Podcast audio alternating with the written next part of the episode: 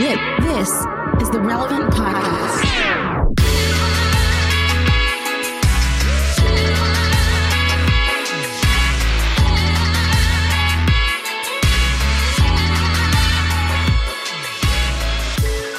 It's episode 957, and it's the Relevant Podcast. Here in Orlando, I'm your host, Cameron Strang, and joining me from Loverland, Virginia, it's Jesse Carey. Hello, hello. From Nashville, Tennessee, Relevant Senior Editor Tyler Huckabee. Howdy. Tyler, or Derek is out again today. And from Austin, Texas, author, speaker, podcaster, Jamie Ivey. Hey guys. Um, we have a great show in store for you today. Coming up later, we talk to Ekemini Uwan and Dr. Christina Edmondson. It's a fascinating conversation. Uh, Derek actually does the interview. So we will hear Right. Derek Minor today. So Right. It's actually he he he blew it away. Like I, I thought it was a really. I, I sat in on it. I did not do. I did not join the conversation, but I was there in case anything went awry. They didn't need me at all. In fact, I, I probably held it back. It showed me because it, it's a really really great conversation. Uh, I'm glad we get to share it with you guys. And and I thought everybody did great, but Derek hit a home run. We got to get this guy interviewing more people. Yay, we also have Derek. your feedback at the end of the show. We have slices coming up. But before we get going, I have, I, you know, this is an audio medium. You know, and and and you guys don't realize that we see each other visually. Uh-huh. It looks like Jesse is is is come through the sat phone coming to us live from Kuwait or something out on the. I don't know Uh-huh. why you're desaturated and you look like you're at an army. I don't know, I don't know. either. I, I know the power went out here recently, and so uh, maybe all the, the modems are booting back up. I'm in a very high traffic area. I'm going to point, and I think I showed you guys this earlier. There's a window Mm-hmm. right here, and you can see probably people out there right now at street level. And the So one- that window is about three feet from you, and that window is directly on a busy sidewalk. So you've Yes. got people walking by three feet away from you. My question is: Is that clear glass or is it tinted slash reflective It- glass? It's clear Can they on my see side. you? It's clear on my side. And Yeah. I can see out perfectly. All they see is a mirror, a Oh. giant mirror. And it's not a small window. It goes from that. floor to ceiling. I ceiling. love it. And I spend much of my day uh, looking out this window, and people will come and stare directly into it, not knowing there is a person directly on the other Oh, side. man. I've Surely seen them. they realize that you guys didn't install a mirror on the outside of your building, and it's a window. I mean, You'd be surely. shocked. So, so, and I got, pre- I get pretty used to it. You know, people will come. Mainly, they're just kind of fixing their, you know, their hair. But sometimes their- you do just need a reflection, right? Like Yeah. you're not thinking about who's on the other side. You're just like, oh, I just need to check. I just need to see what's going on. Yeah, on and, and I don't and I don't mind. I've had other people in my office when that when this is happening because it happens throughout the day, the entire day, right? People just stand there and, and fix themselves. Some people will be in my office and they'll be on this side and start pounding on the window to try to scare them. That's not my style. I just I, I casually sit back. But the other day. I was sitting here and a guy walks walks by and I could tell the way he's moving he's a little jittery, right?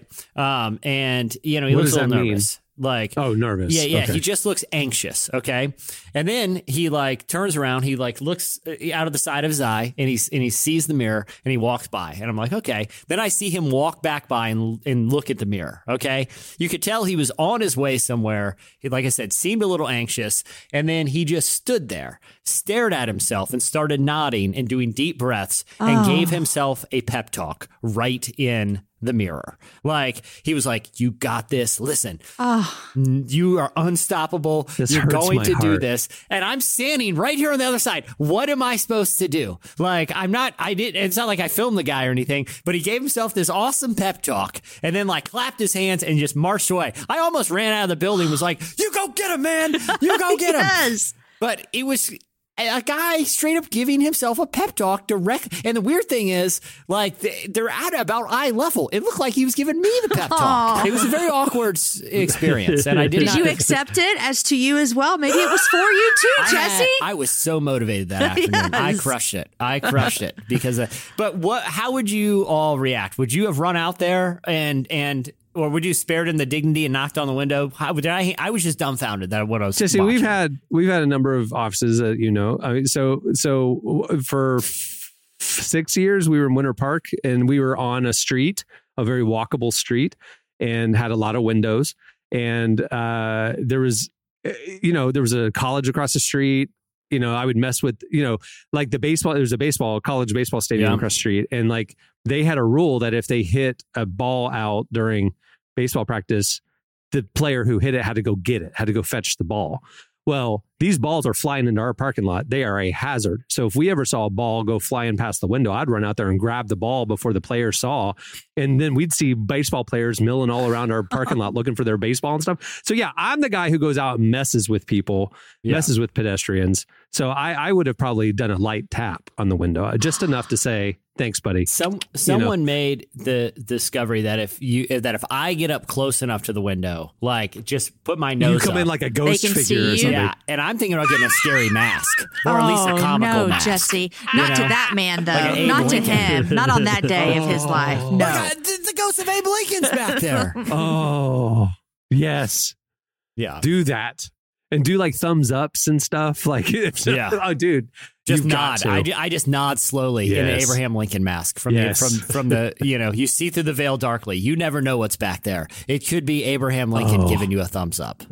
Absolutely. Oh I had a big gorilla mask in my office for years. I I would put that on that's and have right, like yeah. a big gorilla just kind of come up. but to would you fade in and out, or would you bob around like you're a captive gorilla? No, I would just kind of come in like, and then I'd be gone, and he'd be like, "Did I just see what I thought I saw? Is there is there a gorilla in that room? And What they is would- going on?" And they have no way of checking. There's no like street access to here. They would it would be oh a mystery forever, and I would love it. Uh-huh. hey, give us you give them a story to tell. I, that's Yeah, remember that one time we walked by that mirror, and there was a legit captive gorilla back there, and he was pounding on the glass. And I think He tells his friends voice, for years. You know that building that has no entrance right there. You know what they do? Animal experiments. I saw a gorilla once. and, and, and it I'm tapped on the you. glass, and I think in a in a creepily human voice it said, "Help me, help me, help me, help me." They're doing experiments in here. It's crazy, crazy. Oh man, I would. I'd be all about that. You got to do that, man. That's well, fun. hopefully, I, I I wouldn't be shocked if someone pokes in. I'll turn my camera if it happens during the recording. So I can send you my gorilla mask. I still have it. please So- do. All right. They're experimenting in here. Help, Coco! Help, Coco! oh my gosh, we need to help him. They got a very human-like monkey in there. I think I think we got end of the show clip. Help Coco. Help Coco. All right. I was trying to give myself a pep talk before this big job interview. All of a sudden, I stumbled upon some. I mean, this thing was human-like. It sounded like a human man talking. a p- Planet of the Apes situation. Hi. Coco, Coco may be the most brilliant ape ever who's trapped in that random office. Why did they just have him in an office? Who is Coco? And then one day, one day, I'm just gonna like, I'm just gonna come running around the block, like in the in the ape mask, but wearing like a human robe, and just run and just watch as Oh my gosh. Just keep going. yeah, you just, just wanna run past the Uh, yeah, person. just just don't stop. Just run down the beach until out of sight. With they found a gorilla with nigh human intelligence. and They have him working for a a podcast studio, maybe. Listen, it's hard. This job market is hard to find good people. We had to actually tra- we had to experiment and then train a living primate to oh to, Oh my to gosh. No, you're just proving the model that podcasting is so simple a monkey could do it. yeah, And so exactly. it's now I will say this: we've done lots of experiments on this monkey, but nonetheless, it's a monkey that's producing podcasts. Coco likes me undies. now I want to tell you about Squarespace.com. when I was making my first monkey website, their 24 hour customer service. Are you tired of eating bananas all day? Coco likes HelloFresh. I used to get so mad at my own internet provider, I would just fling my poo all day. Now, with Squarespace's 24 7 customer service, I have plenty of time for climbing and bananas. Oh, uh, oh, well, hopefully this podcast is better than one that a monkey Than could produce. So Yeah, I, we'll see how was- it goes. This was a weird 10 minutes, guys. Who's on the show today? I already said all that. I apologize to them. Oh, yeah, absolutely. Yeah, I just wanted to preemptively apologize. Derek and Ekemini and Dr. Yeah. All right, well, moving the show along. Stay tuned up next. It's Monkey Slices.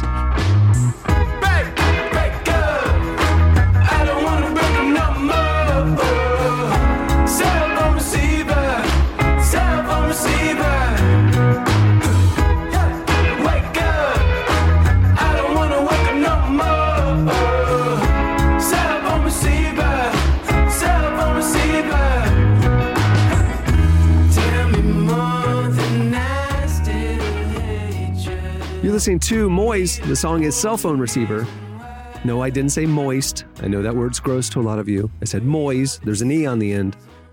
Good band. Season 4 of The Chosen is in theaters now, and the reviews that count are in.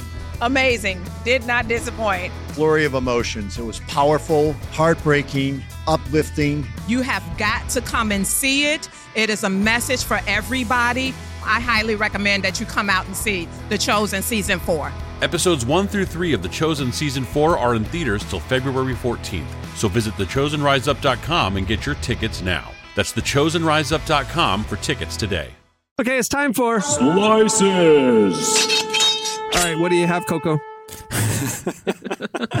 um, all right. Well, I, honestly, this is uh, ironically, I didn't plan uh, to to talk about a fictional uh, monkey experiments for 15 minutes and then have a related slice. But I guess it's somewhat related because it comes from the world of the the animal kingdom. Um, and this is actually a really cool story. I got turned on to it because I was listening to uh, Vox's great podcast, Unexplainable, and they had a scientist from MIT on who's been working with DARPA, which is the you know this crazy kind of military technological intelligence agency. And the DARPA has essentially said they will give pretty much an unlimited budget, um, hundreds of millions of dollars, if an engineer could figure out basically how to produce a robotic version of a dog's nose. They call it the nano nose. And the reason they think that this could be a really profound scientific breakthrough is because they have proven that dogs can be trained to smell cancer. Parkinson's, malaria, uh, and and even uh, there's there's some studies that believe that they can detect COVID nineteen just with one sniff of a human. Um, the crazy thing is, modern science doesn't fully understand how dogs are able to do this just by smelling. But there are tests. Uh, there's a story of one lady who had a, a really deep tumor that, other than like really advanced imaging technology and x rays, would be undetectable. That a dog was able to not just, you know, identify, but didn't identify where on her body this tumor was. Like on, it was, you know, on like her hip bone or something. Um, but they also uh, can be trained to, to kind of sniff out, you know, various diseases. And they said that if there's another pandemic, like you, you know, well, God forbid, but if there's uh, another, Well, there uh, will be. yeah, I mean, w- w- when the next pandemic, whether it's you know as bad as this one or, or worse, one of the major things we ran into was the lack of um, you know uh, testing, that that was available. So if they can make this nano nose, which they're really close to, to to kind of reverse engineering the functionality of a dog's nose, it'll actually be a device you can plug into your phone and you can you can hold it up to your body and it will sniff you and can make health diagnosis without even Huh. ever touching you because of the technology that they're they're figuring out how uh, these dog noses work. And and when you and when you think about like it's not actually like necessarily um, like an odor like we think. It's that their nostrils are able to interpret molecules in ways that just humans aren't. So if they can crack this functionality, it could be a significant breakthrough and make diagnostic technology available to to you know humanity around the globe. So really weird but kind of interesting story that they're working on. It's cool. There's this That's book I really cool. read a long time ago called uh oh, Dancing in the Rain or something something like that. The rain and the dog Dances with wolves. Dances with No. wolves. but the dog um the art of racing in the rain. The art of racing oh, oh, something yeah, like right. that. Sure, sure. I don't know. But anyhow, the, he had a dog and the dog smelled cancer. He he found it in his wife. I just gave away the whole book, but there you go. Oh. It's kind of crazy that you're talking about that. Was- spoiler yeah, alert. I know. Spoiler alert.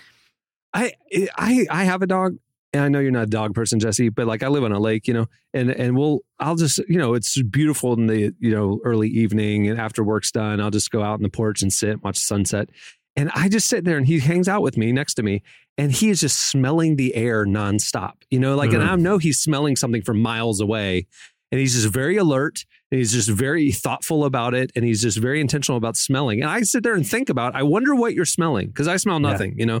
Uh-huh. So yeah, these dog nose things, man. It's it's I'm, I'm- wild. I'm, in. that could be really cool. Yeah, and, and when you think about the implications, especially for individuals in developing countries that don't have access to the Yeah. diagnostic technology that a lot of Western countries do, it, it literally could be something that is attached to your phone.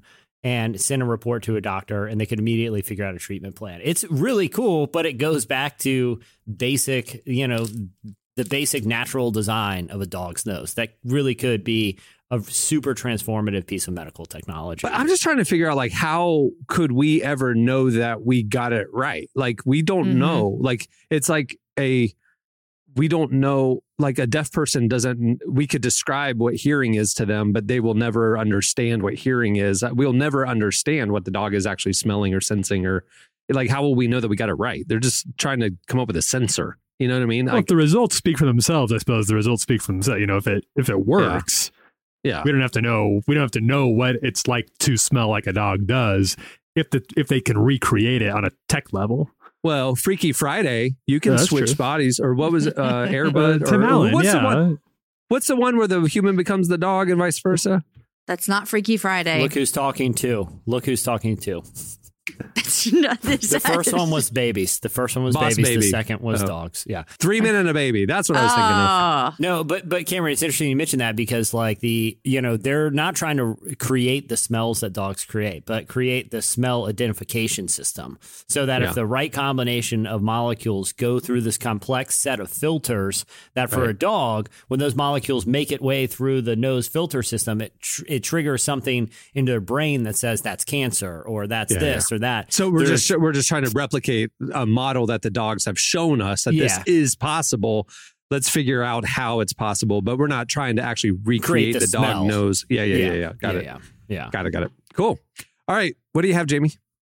All right, this is also kind of a, a recreation thing here. All right, Dyson. You're familiar with Dyson. Does anyone have a Dyson uh, Mhm. vacuum? I do. Okay, we have one. And I a do. Dyson air air fan thing. You have I the Dyson love- Air fan? I love using the blade at fancy restaurants where you jam your hands in there and you and you kind of feel like this is a very dated reference, but I've never stopped saying it. Catherine Zeta Jones dancing through the laser field because you don't want to touch the sides. That defeats the purpose of putting your hands in the blade. Right. Like you just you have to hold them very still while the, But, the but water do they is work for you? Like every time I've ever used a blade, it's like I get this is an air squeegee, but my hands are still wet. So like I oh, I'm, they're- I'm damp afterwards. I'm not they're com- dripping. You got to stay a little extra long. A few more dips, They're, Cameron. they're a few more completely dips. they're completely ineffective, but it's an interesting sensation that Mr. Dyson it has come up You with. got this little like line of air on your hands. It's kind of like ooh, neat. Yeah. They also have like a Dyson blow dryer and curling iron, which I do not fit Mhm. either one of those because they each cost like I think they're like eight hundred dollars or something, Yeah. and like I Uh, four. I gave one as a Christmas gift once. But, yeah. I'll take it next year. Okay, so Dyson has been working on something. When I tell you what they're working on, I want you to know they started working on this six years ago. This has nothing to Dog do with the nose. pan. No, but close. Has Oh. nothing to do with the pandemic. This is a zone pollution mask, which also doubles as headphones. All right. So it is a contraption that you put on. Okay. So it has noise canceling headphones that also cancel out the fans. And then this mask, and there's two photos that I've seen in this article that I'll send you guys. One, it actually has it covering the nose, which I'm like, oh, pandemic, that's great. But another one, it doesn't even go over the nose. It's a, it's an air filtration filtration system that you walk around with. So they started working on this because I mean pollution is so very bad. And so this is something, it's a head mounted, fan powered personal air purifier with over the ear headphones. All right. So it has um these I see it. You look like a robot. It covers A your robot. mouth. This Yeah. is, Isn't this it, is very isn't it weird? Isn't it weird that me and Jamie did not plan this? I my slice was about a super advanced nose. Hers is about an anti nose, and they Right. both use technology. covering up the nose. So it has two tiny precision engineered compressors within each cup that draw air through dual layer filters.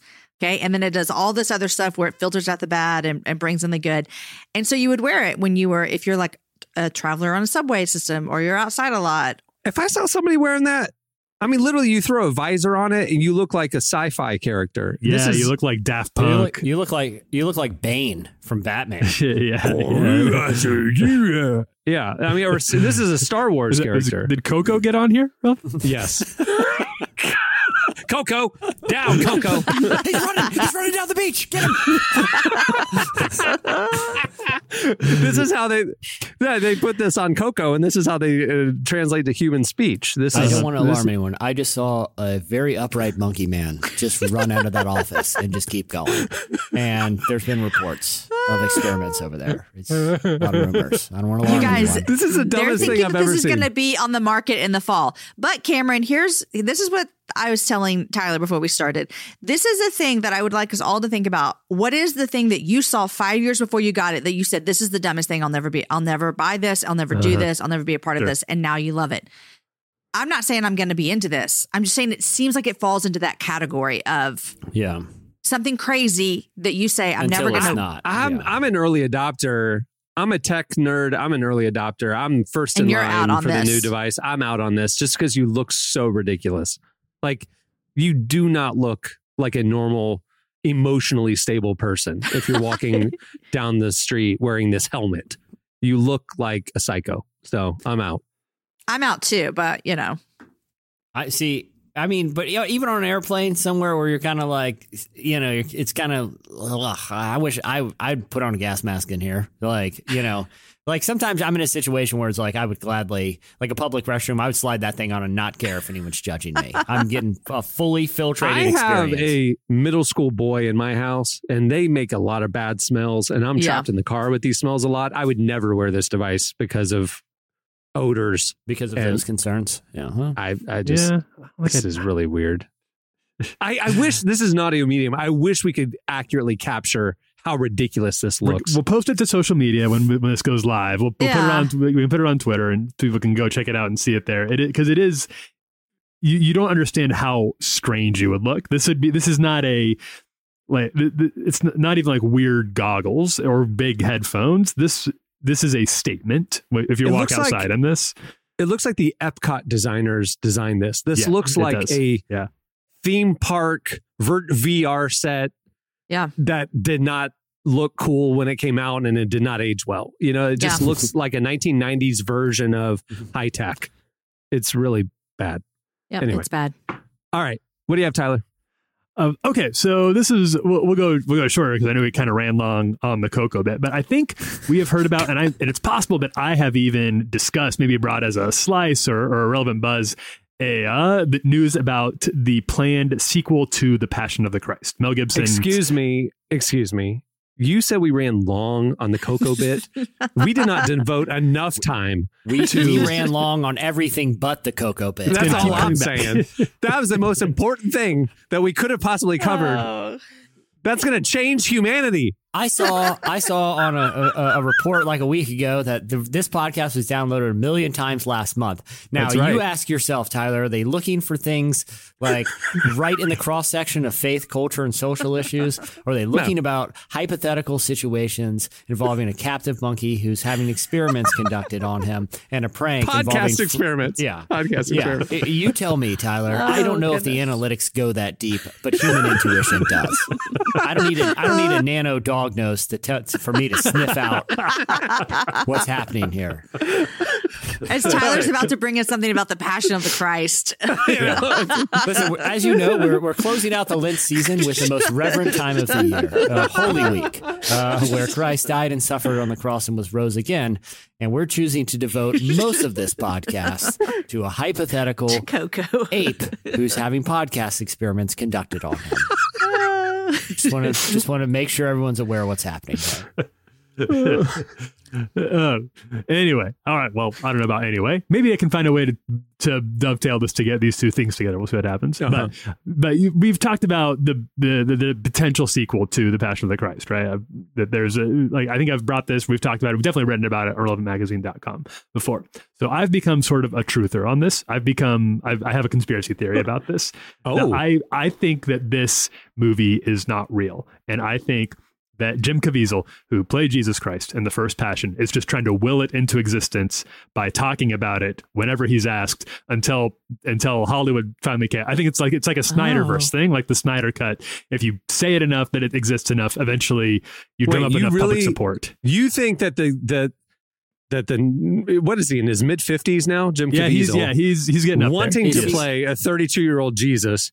Right. Is like nobody offered him that role because it's clearly getting it. ridiculous. He's Yeah. trying to get it made because it would be a lifelong achievement for him. So he's just talking it into existence. You do not think that they're actually shooting this movie. And, I think I can and, prove and it. You're, and you're telling me that he would reprise, or should I say, resurrect his role as Jesus, even though he is now like 25 years older Uh-huh. than Jesus, uh, you know, Uh-huh. ever Correct. was during his time. Okay. That's the whole So you- ridiculous part of it. You guys yeah. are getting into some of my some of my evidence for this, but we can we can go. We, I fell down a very deep rabbit hole looking into all of this because Jim Caviezel does talk about this a lot in interviews. Uh, as recently as 2020, he said Mel Gibson just sent me the third draft. It's coming. It's called The Passion of the Christ Resurrection. It's going to be the biggest film in world history. And he does, every time he's asked about this, it's always some very grandiose statement like not only is it coming, but it's going to change cinema. This is going to be like this is going to be a, a motion picture.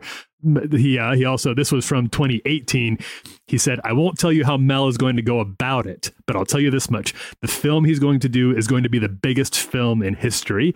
It's that good." All right. He so he gives lots of quotes like these while he's talking. The thing is, I do not think there is any actual evidence that this movie is happening, or that anybody has even planned on it happening, or that there is even a script in existence of any draft of any kind. Have Uh, we heard from Mr. Gibson himself? Yes. So we have heard from Mr. Gibson himself. In 2016, he was on USA Today. He was talking about the uh, about Hacksaw Ridge. And he said, and they asked him, like, "Oh, Jim Caviezel to talk about the the the Passion sequel coming up," and he says, "Oh yeah, the resurrection, big subject. Oh my goodness, we're trying to craft this in a way that's cinematically compelling and enlightening, so it shines new light, if possible, without creating some weird thing." Um, so that's sort of a, a non-committal. He says there's a resurrection. That's a big deal. We're trying to do something with it, maybe. And they, he then two years later in 2018, he sits down with Fox News and he's asked about this script again. And he says, Well, it's a tall order. It's a vast theological experience. It gets pretty wild. It's an acid trip. And uh, you can hear, and we can maybe draw, you, you can hear in his voice, he gets sort of like a little bit trepidatious because he's asked, How close are you to being done? And he says, Well, it's sort of never ending. It keeps revealing itself more and more the further you get into it. Everything from the fall of the angels to, you know, it's just crazy. It opens up all these channels. This is the sort of thing that I say when I have not started on a piece yet. Like if Gamer comes to me and, and is like, "Hey, uh, deadline's coming up on this piece. How are we doing?" on? I'm like, "Oh, you know, it's so there's so much there. There, we just Oh, haven't. good. We we we're really just digging into." And he's like, Travis, well, "Okay, well, when is I it going to be not done?" realized that was assigned to me. I thought we had outsourced that. Also, Jim Caviezel was eight years younger when they were talking about this in 2016 or I know it's been a, like a, it's been a long time. He Yeah. appeared again. Mel Gibson was on the Colbert Report. On not the Colbert. I always do that. I still think about the Colbert Report. Looked like twenty years ago. He was on. He was on Stephen Colbert, and Colbert asked him about it and asked him, "Hey, is the is this is this still happening?" And uh, Gibson says, uh, "It's a few years off because it's such a big subject." And so Colbert asks him, "Well, what's it about?" Well, He says, "Would you actually do it sort of like Inferno, referencing the the poem?" And Gibson says, "Well, I'm not sure, but it's worth thinking about, isn't it?" It's worth thinking about, isn't it? He doesn't even sound like he has the scope of this movie down yet. Like he doesn't know what it would. He's, Yeah. he's like, You're, the- uh, you're dead on. You have you're a truther. You have happening. Yeah. revealed that it is not happening.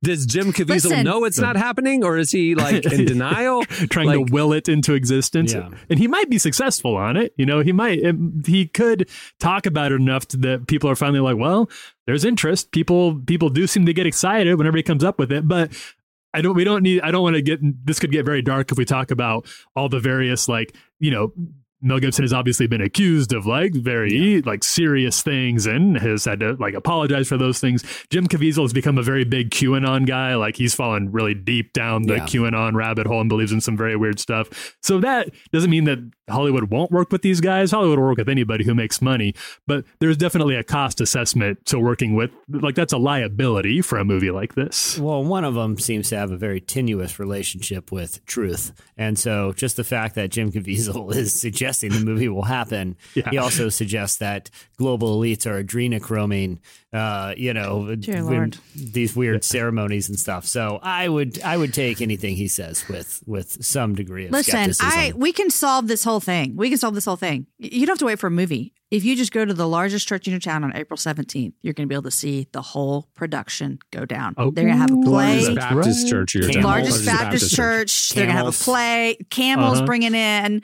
Well, that's the birth of Jesus. Maybe.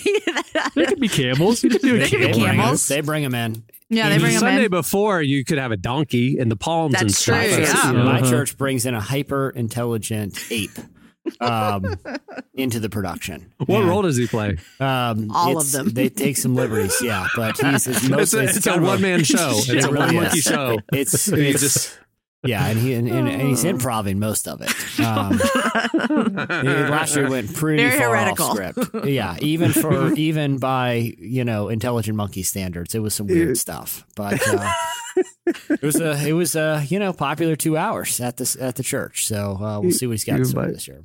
Even by monkey theology standards, it was heretical. We, we gave him All a right. nice, ni- nice love offering after.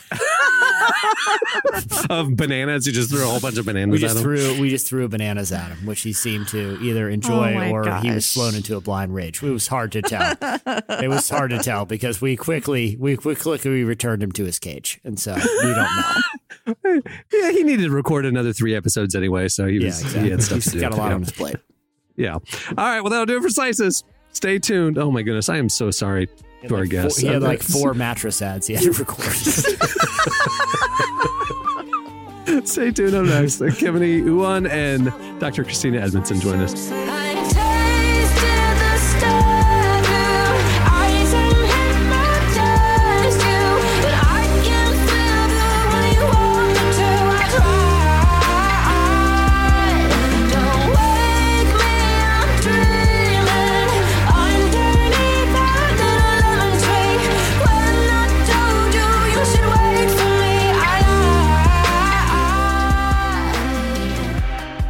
You're listening to Why Mona. Why Mona? The song is Lemons. Well, Relevant has a lot happening this year, and we don't want you to miss a thing.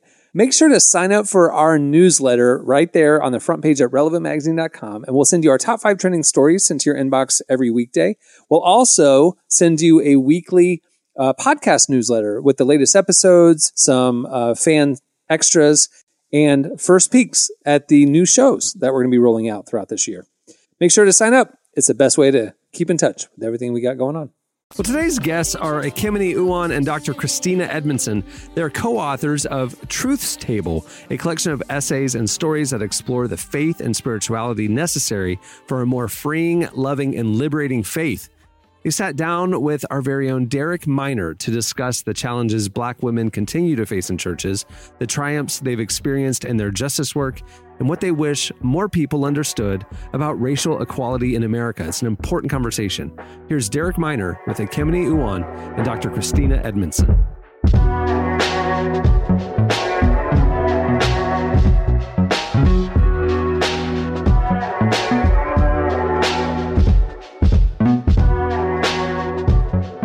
So the book is broken down into three sections. It's life, it's love, and it's liberation. Um, and there is a chapter that really kind of struck me that I'm like, man, I wonder, like, I want to, I want to hear the heart behind this one. It says, uh, protest as spiritual practice.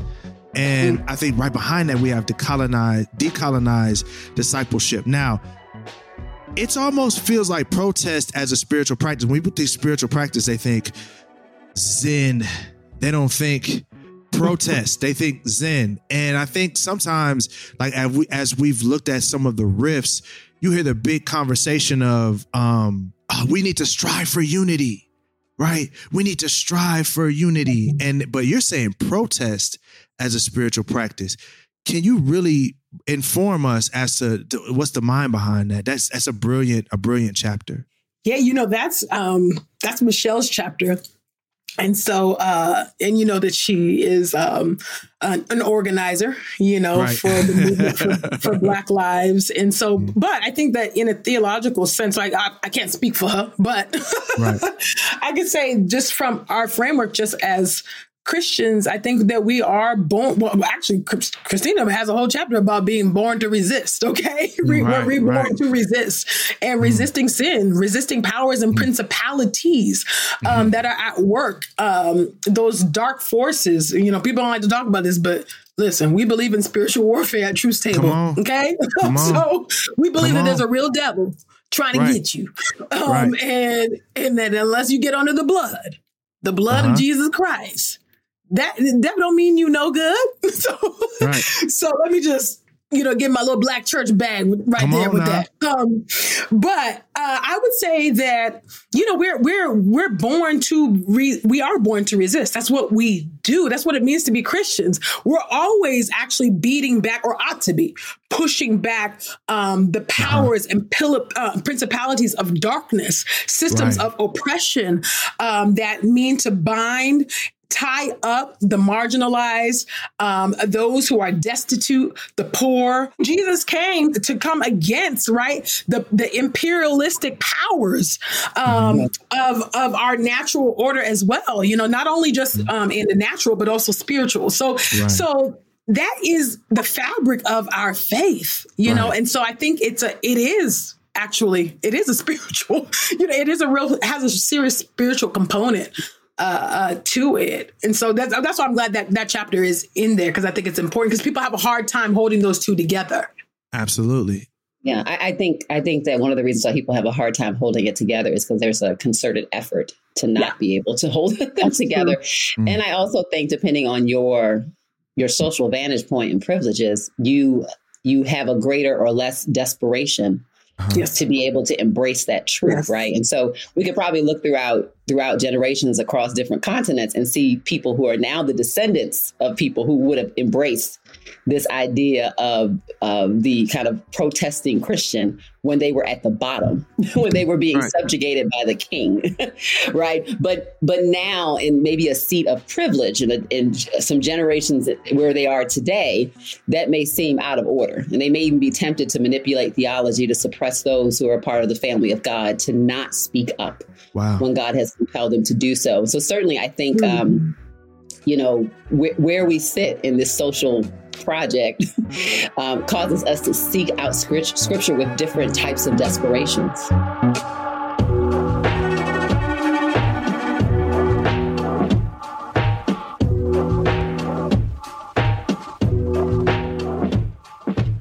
Right. And in that same one, I see forgiveness. I see that in that same section, forgiveness. Can you unpack that? Because I think, you know, I know me as a black man, and for uh, a lot of my brothers and sisters, we ain't made it there yet in certain places, right? You know, we- we struggling a little bit. Can you unpack the importance of that of that chapter for me? Yeah, so that so that's one of my chapters, and um, it's it's interesting because I, I think I think Derek, I've had other people talk about that. They're like, "Oh Lord," right?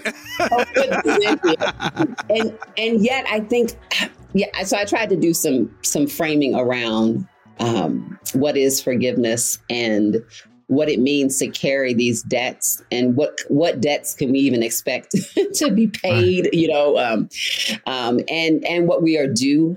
Um, but yeah but i don't think of forgiveness as one and done. I think of forgiveness as a disposition in which we live with. Oh, it's it's, it's kind of a desire or a longing that we have is to live free right. to live unburdened. And so I, the example then that chapter people will read is, you know, I talk about what's, you know, if you ever had a debt collector call, you know, if you've ever owed anything or people think you owe something, like, you know, debt collectors have a really um, exhausting job because they get Right. cussed out with people. you know, exactly. and, You know. and, often, and oftentimes, you know, when people have wronged us, like straight up, because that's that's what happens to us in this life. There are people who we have our sin, people certainly sin against us, and Christ has something to say about that in his death and resurrection, even the, our sins and the sins against us, that we can live like perpe- perpetual debt collectors. You know, we're, we're Mhm. constantly trying to collect debts from people. Um, and the, the the level of work and exhaustion that that can take. And it doesn't mean that we're not do it. We're due justice. We're due, you know, we do these things. Right. Um, but it, it can also be um, a distraction at times. Mm. It can become all consuming. And so, in that sense, thinking about how forgiveness can free us up. And I just, I, I think, when I, again, to think about um, the ways in which Black women have been um, mistreated so deeply Mm. um, and ignored and attempted to be silenced because we're still talking. Mm. Right. um, and, the Right. consequences, and the consequences we bear for when we talk. Um, That I think that there's a credibility in Black women talking about the the freeing and liberative power of of forgiveness. there was a, a very interesting chapter and it really connected with me. Um, I went to a multi multi ethnic church um, in my formative years, just you know, college and and after college. And I remember thinking like, okay, this is what we're supposed to do, right? Like it's supposed to be the the church is supposed to be, you know, all of these people put together and all in this one place. And I remember um the way it ended, it ended really, really badly.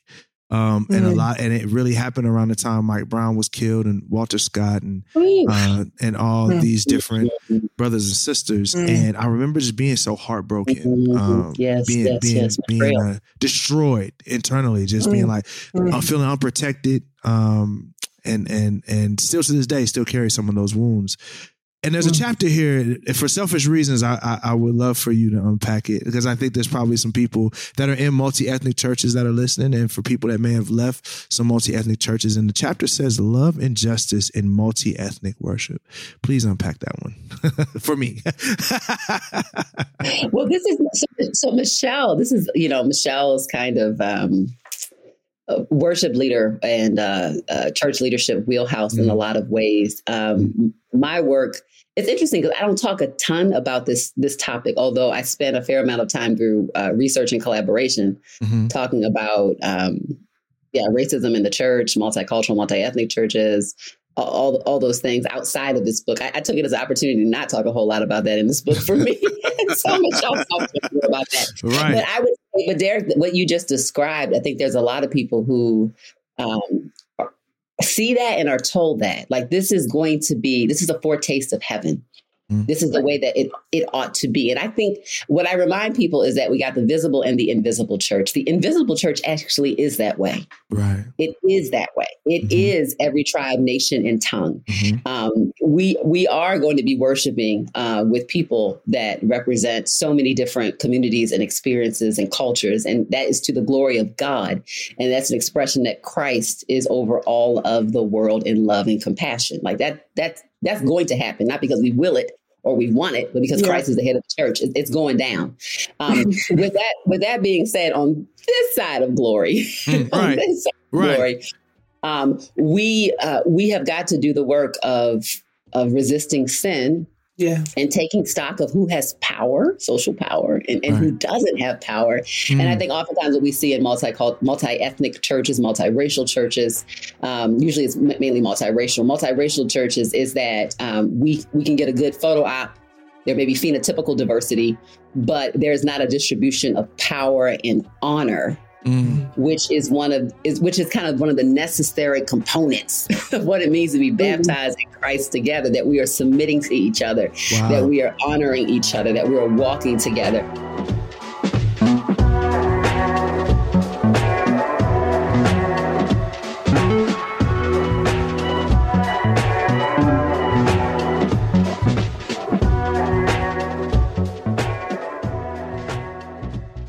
That was Ekemini Uwan and Dr. Christina Edmondson. Make sure to check out their new book, Truth's Table, and find more of that conversation at relevantmagazine.com. Okay, up next, it's your feedback.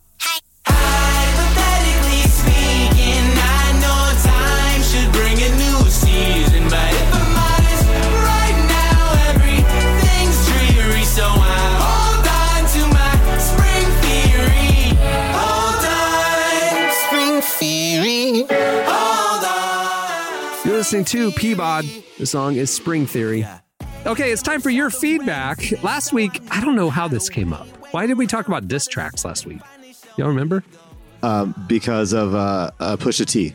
Oh yeah. I don't even know what a diss track is, you guys. Am I old? What is Pusha this? T Arby's You're diss old. track. I'm it's, old. It's when when an artist makes a song with the intention of disrespecting. Oh, I got it. Okay, got it. artist. Mhm. Yeah. Puts down somebody else in this in his music. Yeah. Uh, so we got talking about that. And, uh, we asked you what your favorite diss track of all time is. You guys hit us up on Twitter at Relevant Podcast and uh, answered us on Instagram as well.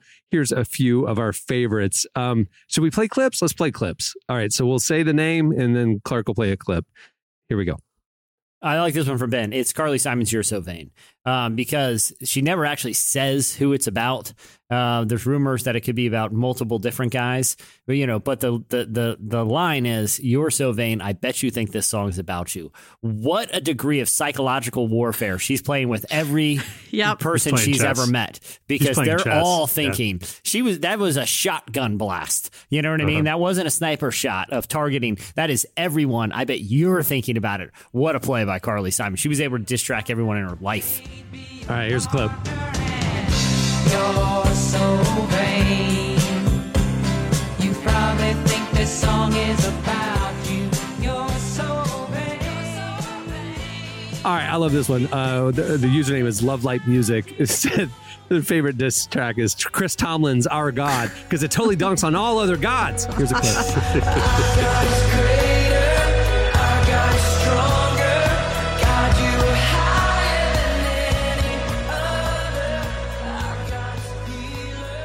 He ain't putting on the Ritz, I'll tell you that. I don't know about your God, but Every, our, wor- ours- every worship's every worship song is a diss track. Listen, I'm not going to they all- disparage. I'm not going to disparage. I think that's the Rich Mullins version you're talking Yeah. about. The Yeah, putting is. on the Ritz one. Yeah. Oh, our God. Yeah, I don't know, but I- I'm not trying to disparage other religions, but I know our God, He ain't putting on the Ritz, and you. I'm implying that yours is, and so how does that? Buddha, a- Buddha you- putting on the Ritz all the time. You, ha- you, Our you- God's not you putting on the worship a God who puts on the Ritz. How does that feel? Not ours. There's He's a lot of ours there's is a, awesome. there's a lot of like Christian. I guess that that, that kind of works for our, our for our crew. There's a lot of like Christian songs. Like this is a like the W's the devil is bad is a is a diss track on Satan, which is which I guess is fair. And, and Lauren said that. Here's a clip of the W's classic, "The Devil Is Bad." Why don't you get it in? 'Cause I don't want to see your face around here no more. Cause you all the devil and the devil is bad. You all the devil and the devil is bad. You all the devil and the devil is bad. You all the devil and you are bad. Well, along those lines, not today by Hillsong United. That's a diss at the devil. Not today, Satan. Not today, Satan. We're just dissing the devil left and right. Yeah. All right, here's, Yeah. not, here's Hillsong United, not today. He's got nothing. I'll sing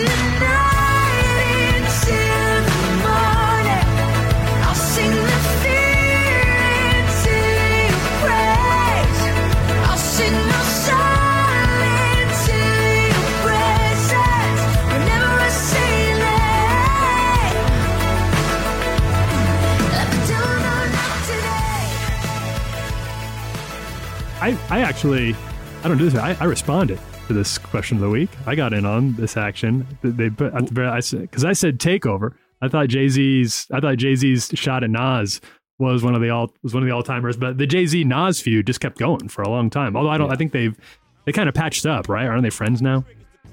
All right, Probably. here's here's "Takeover" by Jay Z. When I was pushing weight back in 88, you was a ballerina. I got the pictures, I seen you. Then you dropped shook one, switch your demeanor. Well, we don't believe you. You need more people. I, this isn't on the list, but I'm watching the Conway, Kanye West documentary thing, and I'm not a Mm-hmm. Kanye West fan, so I don't know any of his music. But they, I think they said in there that he talks about Taylor Swift in one of his songs. I know the whole debacle on the Yeah. stage, but does he talk about her in one of the songs?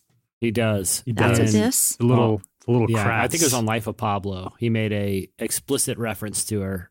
Um, Jamie's trying to get us get that clean rating off of our podcast. We're not playing it. We're not playing Jamie's suggestion. Nice try, Jamie. nice try. That's that's what Coco. That's what Coco's uh, podcast is for. Yeah, Those hot takes. You can take that to off Coco's rails, podcast. Off the rails. Oh. Back to the cage, Coco. This person said no scrubs. Are they talking about the song from TLC? Yeah, Yeah. TLC's no scrubs. They're they're dissing guys who A scrub is are a guy who thinks he's fine. I love that song. Hanging out the side of the passengers, hanging out the passenger window of his best friend's ride. Yes. Yeah, No scrubs. No scrubs. We're I dissing all the appreciate, I, scrubs. appreciate, I appreciate that song because they start off with the definition. Here's what Yeah, a scrub, scrub is. is a guy who can't get no love. more songs from- should do Define, let's define the terms here. Yeah, exactly. exactly. I don't want any confusion here. more, more songs should lead The with first that. Just several give us, verses. Give us the scope. Webster's dictionary says, yeah, more songs need to start out that way, uh, like high school term papers. All right, there's a lot more where that came from. Go go ch- look at our mentions at Relevant Podcast. Okay, it's time for this week's. Editorial question of the week. Hey. You know, earlier we were telling you about Jesse's experimental ape that works in their podcast studio there. And uh Good work. You know, big It news. The Coco Podcast Network is launching soon. And for this week's question of the week, we want your ideas for shows for the Coco Podcast Network. What shows would you like to see from Jesse's very well trained gorilla coworker? Extremely. And maybe the, Extremely. the theme song should be uh who sings it? Gwen Stefani? B A I'm Banana- like, yeah, Banana. bananas. See, looky there. Yeah. I got a theme song for it already. I love it. I love it. Thank Tell, you. tell you what, we will vote on everybody who responds, and the winner will get their podcast made by Coco. Yeah. I'll say this. I'll say this. Don't expect a quick turnaround time because he's extremely slow. He's just now getting his first one done, and he's been at this about four years now. And I'll say this. It's not listenable. Some dark stuff. Some dark stuff with all those. There's no way Squarespace ads. Spotify. There's no way Spotify's going to host Yeah, it. it's, it's, Just we're gonna not. have to go on the dark web with this one. All right, hit us up on Twitter at Relevant Podcast, and You you, can find it also on Rumble. uh, for free speech links for all species. Truth, the Truth Social Network is uh, going to host it. All right, Oh. uh, yeah, hit us up for your show ideas for the Coco Podcast Network. Well, before we wrap things up, I want to thank Ekemini Uwan and Dr. Christina Edmondson for joining us today. You can pre-order their book Truth Table now. Also, check out more of that conversation at relevantmagazine.com. Hey, while you're at the site, make sure to check out our spring issue. We have amazing conversations with filmmaker Adam McKay, Madison Prewett, Maisie Peters, uh, Channing Tatum, Ryan Reynolds, Bob Goff, Shauna Niequist, so much more. It is jam packed and it's available for free. You can see a free version at relevantmagazine.com. You can also get the enhanced version ad free uh, by subscribing to Relevant Plus. It's one of the key benefits of Relevant Plus, as well as ad free unlimited reading at the website, uh, exclusive version of this podcast, like I mentioned, an exclusive new podcast called Relevant Plus Conversations, and more benefits coming. Um, go check out all the information, find the plan that fits your budget. Things start as low as 250 a month. You can find out everything at relevantmagazine.com. Also, don't miss our daily devotional series, Deeper Walk, which is presented by Lumo. Uh, we publish a morning devotional each mo- each weekday, and you can also sign up to get that devotional sent to your email address. It's right there in the faith section at relevantmagazine.com. Much appreciation to Lumo for making Deeper Walk possible. It's a great way to start your day.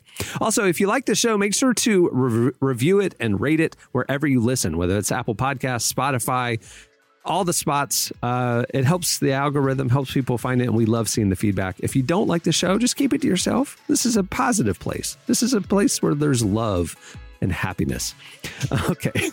On that note, we'll wrap it up. I'm Cameron Strang. I'm Jesse Carey. I'm Jamie Ivey. I'm Tyler Huckabee.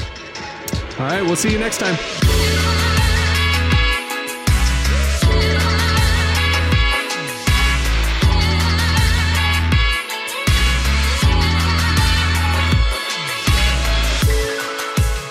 For listening to the Relevant Podcast. Check out our features, interviews, and news updates every day at relevantmagazine.com. And make sure to follow Relevant on Facebook, Twitter, and Instagram for the latest. For more great podcasts, browse the shows on the Relevant Podcast Network, which you can find at our site. And while you're there, don't miss the all new era of Relevant Magazine. A new issue releases every other month at relevantmagazine.com.